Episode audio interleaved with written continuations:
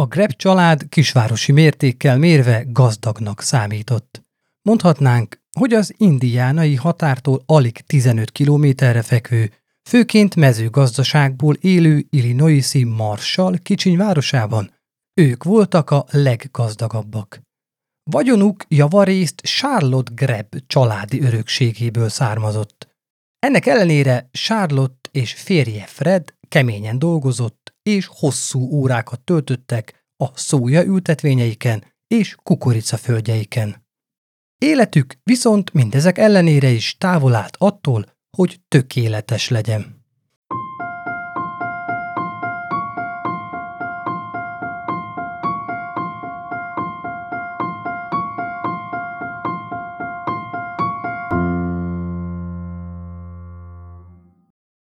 Sziasztok! Szatmári Péter vagyok, és ez itt a Bűntények Podcast legújabb része.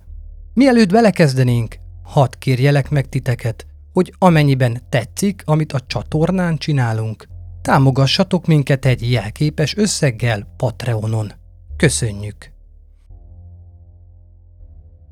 A párnak két gyermekük született, Jeff és Jenny, akik a szüleik veszekedései során leginkább édesanyjuk Charlotte oldalára álltak.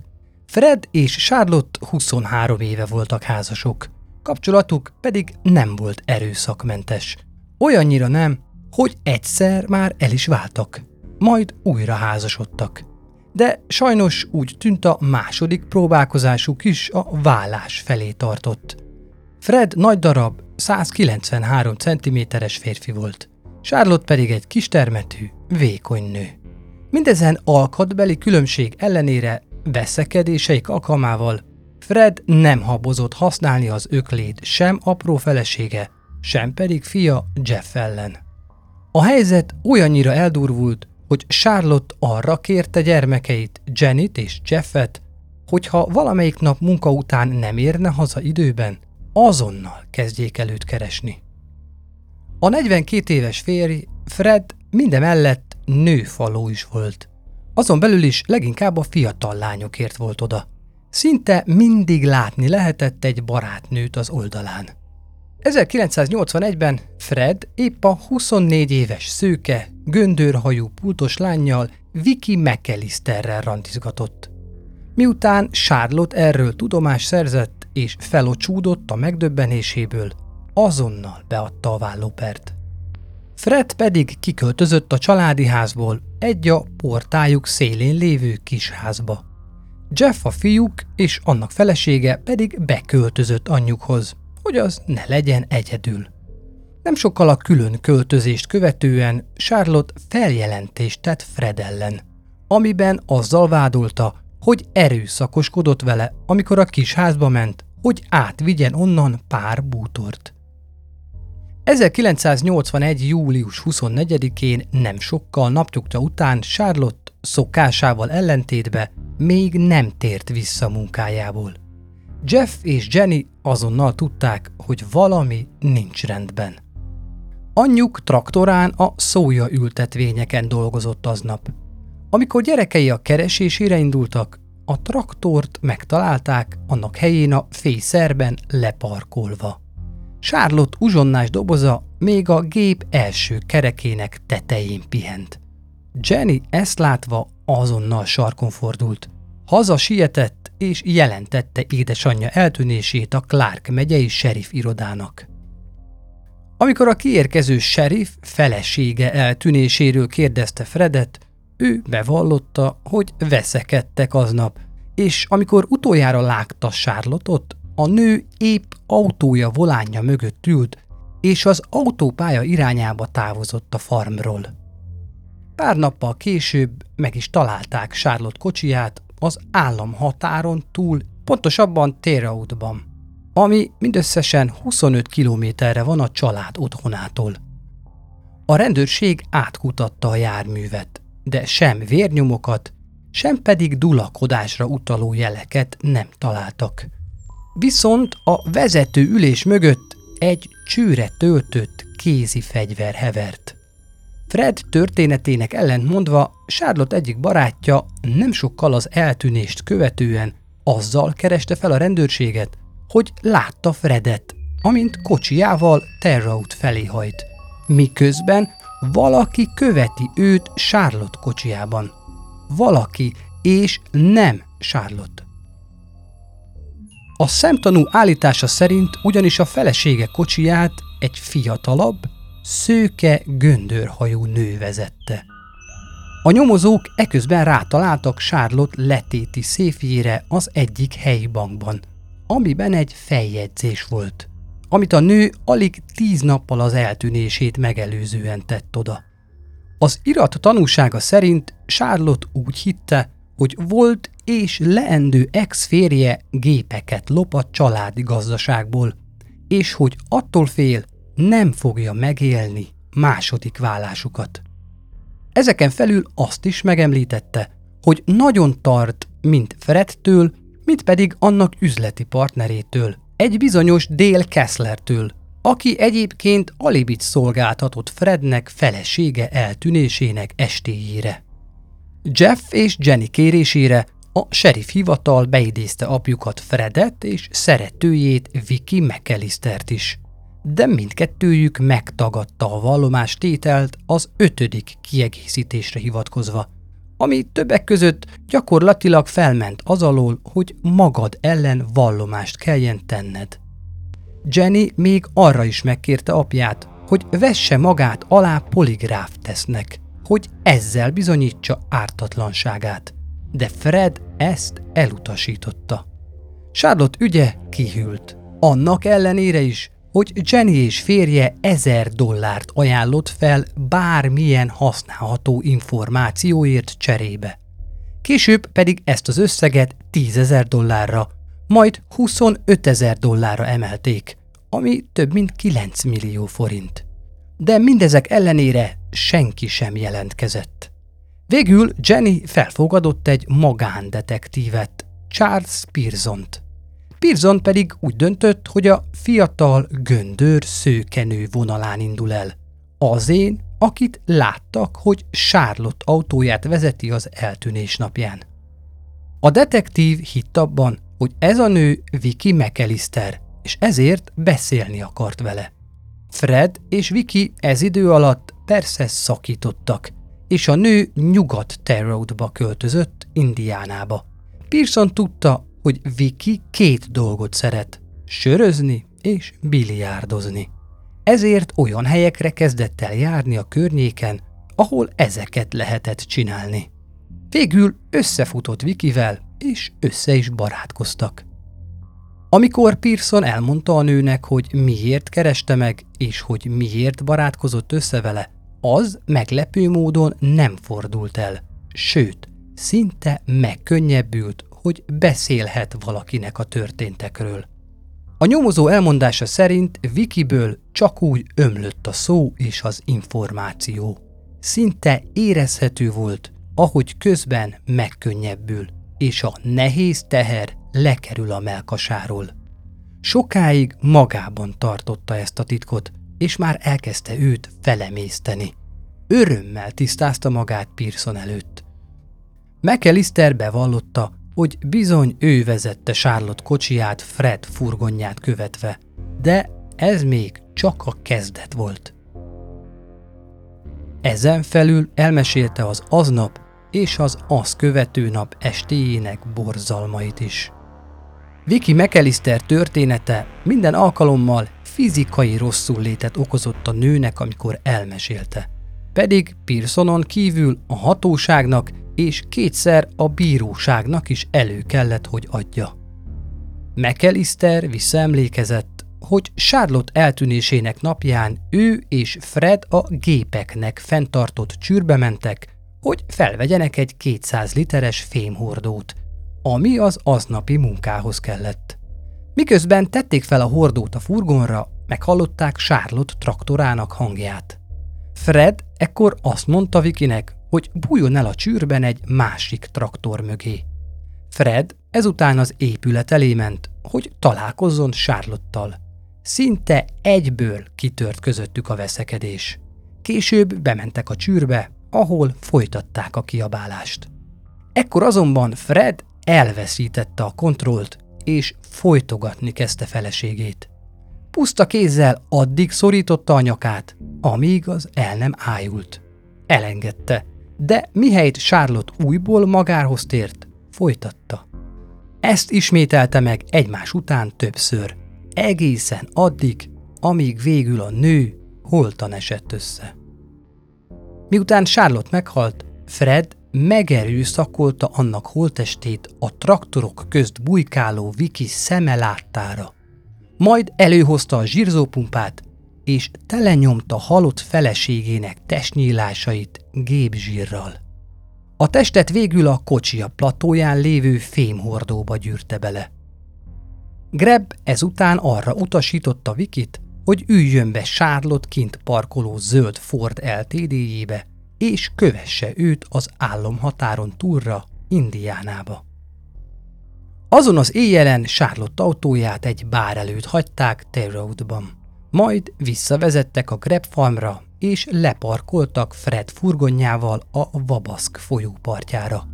A férfi ott levette a fémhordót a platóról, és egy közeli juharfa mellé állította, ahol dízelüzemanyaggal töltötte meg egészen addig, hogy az ellepje Charlotte testét. Majd felgyújtotta. Fred és Vicky pedig leültek a folyópartra, miközben a fémhordó tartalma csendesen égett a háttérben.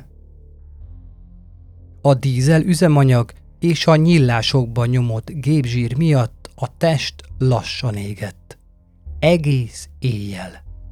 Másnap reggel, amikor meghallották, hogy kereső csapatok indultak meg Charlotte felkutatására, a tüzet eloltották, és a hordót benne Charlotte elszenesedett maradványaival visszatették Fred furgonjának platójára, és visszaindultak Viki otthona felé. Amint újból leszállt az este, a pár visszatért a folyópartra. Fred a hordót visszatette a fa mellé, és újra meggyújtotta. Az ismét egész éjjel égett. Reggel a férfi a hordót belegurította a vízbe. Néhai feleségéből, Charlotte-ból csak annak koponyája maradt meg. Ezt Fred kiemelte a hamuból, majd Viki felé fordulva azt mondta. Ebből jó kis csali lesz a halaknak. Kezét hátra lendítette, és a koponyát messze bedobta a hordó után. Viki vallomása bár sokat segített, önmagában nem volt elegendő. Az ügyészeknek fizikai bizonyítékra is szükségük volt ahhoz, hogy meggyanúsíthassák Fred Grebbet. Mivel sem holtest, sem a hordó, sem pedig gyilkos fegyver nem állt elő, kellett valami, ami Viki szavait meg tudja támogatni Fredével szemben. Hivatalosan ekkor még Charlotte ügye csak eltűnési esetként volt nyilvántartva. Eközben viszont új serif érkezett a városba, Dan Crambrin, akinek felkeltette az érdeklődését a még mindig álló juharfa. Arra gondolt, valahogyan hasznát vehették az ügyben. Crambrin megkérte az Illinoisi Egyetemet, hogy segítsenek neki. Az egyetem két szakembert, Eugene Himmellik növénybiológust és Donald Dickerson szerves kémikus küldte erre a feladatra a helyszínre. Egy fa természetes ciklusa során az tavasszal és nyáron nő, télen pedig alvó állapotba kerül. Ez a folyamat minden évben megismétlődik, és ez hozza létre a fa törzsében és ágaiban is megfigyelhető évgyűrűket. Egy-egy évgyűrű azt mutatja meg, hogy abban az évben az adott fa mennyit nőtt. A dízel üzemanyag és annak füstje nagyon mérgező egy növény számára, és ha nem is öli meg azt, visszaveti a fejlődésben, növekedésben. Himmerlik és Dickerson mintákat gyűjtött be a juharfa ágaiból, hogy azokat vizsgálatoknak vessék alá. Arra jutottak, hogy három évgyűrűvel bejebb, azaz három évvel korábban a fa valamiért sokkal kevesebbet nőtt. Azaz a gyűrű sokkal keskenyebbnek látszott. A fa valamiféle stressz hatásnak volt kitéve azon a nyáron. Azon a nyáron, amikor Charlotte eltűnt. A mintákat porrá őrölték, majd azokat Dickerson egy tömegspektrométerbe helyezte, hogy kielemezze annak összetevőit. A tömegspektrométer egy olyan eszköz, amely képes kimutatni egy mintában még a legkisebb tömegben előforduló anyagokat is. Alkalmazási területéhez tartoznak kábítószer kimutatás, tűz eredetének meghatározása, környezetszennyező anyagok analízise, robbanó anyagok kimutatása, ismeretlen anyagok összetételének minőségi meghatározása. Az elemzés szénhidrogént mutatott ki, ami megtalálható a dízel üzemanyagban. Összesen öt helyről vettek mintákat a fáról. Két mintát a fa azon oldaláról gyűjtöttek be, ami alatt a hordó és benne Charlotte holteste égett. A többit pedig az ellenkező oldalról. A két első minta tartalmazott szénhidrogént, a maradék három pedig nem. A forenzikus bizonyíték elég volt ahhoz, hogy elítéljék Fred Grebbet. Az egyik ügyész az ügyben egyébként az a Robert Egan volt Chicagóból, aki a hírhet John Wayne Gacy sorozatgyilkos perében is képviselte a vádat. John Wayne Gacy 1980-ban 33 fiatal férfival végzett. Fred Grebbet végül bűnösnek találták felesége meggyilkolásában, és életfogytillani börtönbüntetésre ítélték a fellebbezés lehetősége nélkül. Viszont az ügy ennyivel nem zárult le. A tárgyalás során Fredet maximálisan támogatta akkori barátnője, a közeli városkában élő, három gyerekes, elvált anyuka Barbara Graham. Fred direkt a tárgyalás alkalmaira vásárolta nőnek egy nyest bundát, hogy abban jelenjen meg, és ezzel is hergelje a családja tagjait. Grebbet az ítéletet követően a Clark megyei börtönben tartották fogva, ahonnan Barbara, a hős Amazon megpróbálta kiszabadítani. Megjelent a börtönnél azzal a kéréssel, hogy szeretne átadni egy szerelmes üzenetet párjának. A szolgálatban lévő Mike Paulson pedig készségesen kinyitotta az ajtót a szerelmes asszony előtt, aki abban a pillanatban öt golyót eresztett a helyettes sheriff lábába. Majd fölé hajolt, és csak ennyit mondott. Ne akart, hogy megöljelek. Barbara magánakciója végül nem zárult sikerrel. 16 évnyi börtönbüntetés kapott a kis hősködéséért.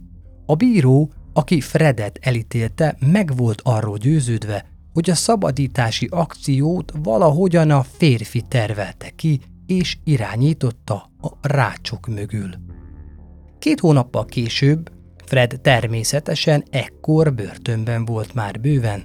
A Greb család otthona és Jeff Fred fiának nem messze lévő háza porig égett. A tűzoltók megállapították, hogy mindkét tűzeset szándékos gyújtogatás eredménye volt. Az ügyön dolgozó nyomozók azt feltételezték, jogosan, hogy Frednek valahogyan ebben is benne volt a keze. Viszont életfogytillani börtönbüntetését töltötte, meg nehéz lett volna ezt a feltételezésüket bebizonyítani, így nem foglalkoztak vele érdemben.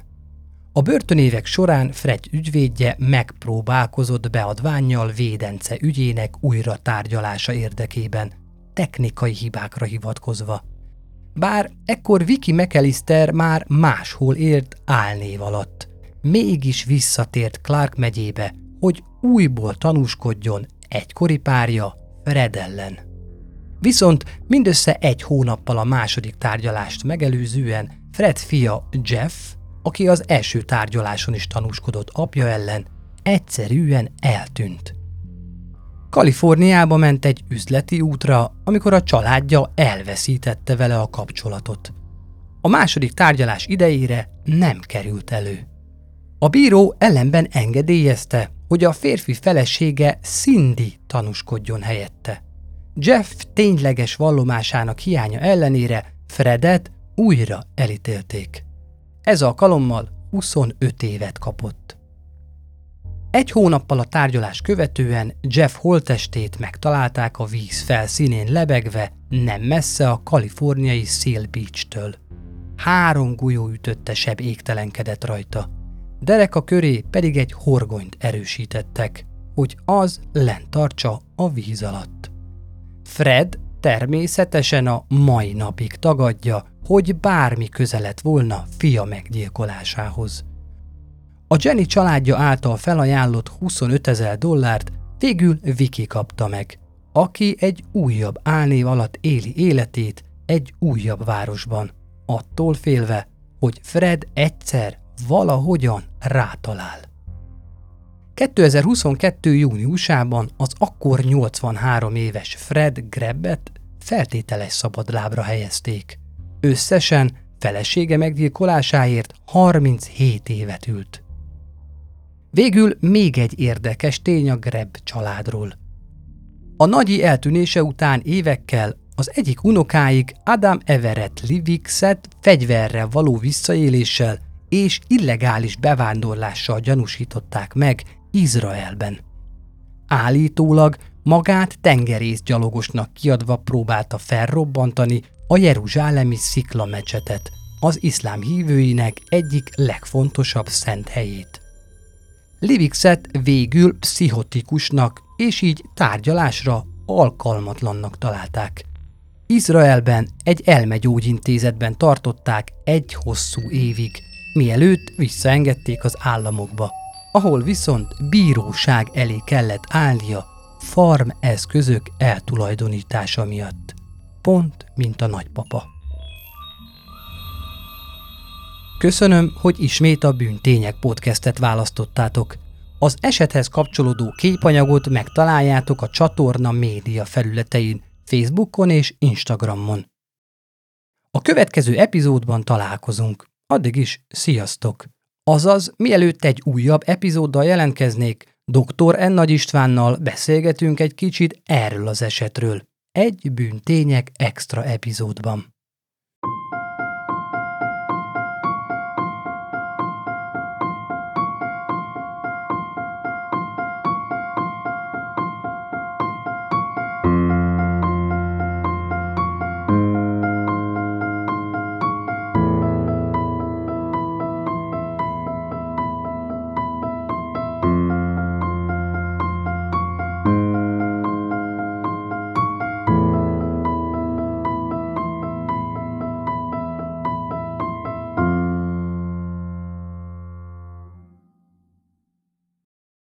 Ha más podcastekre is kíváncsi vagy, hallgassd meg a Béton műsor ajánlóját.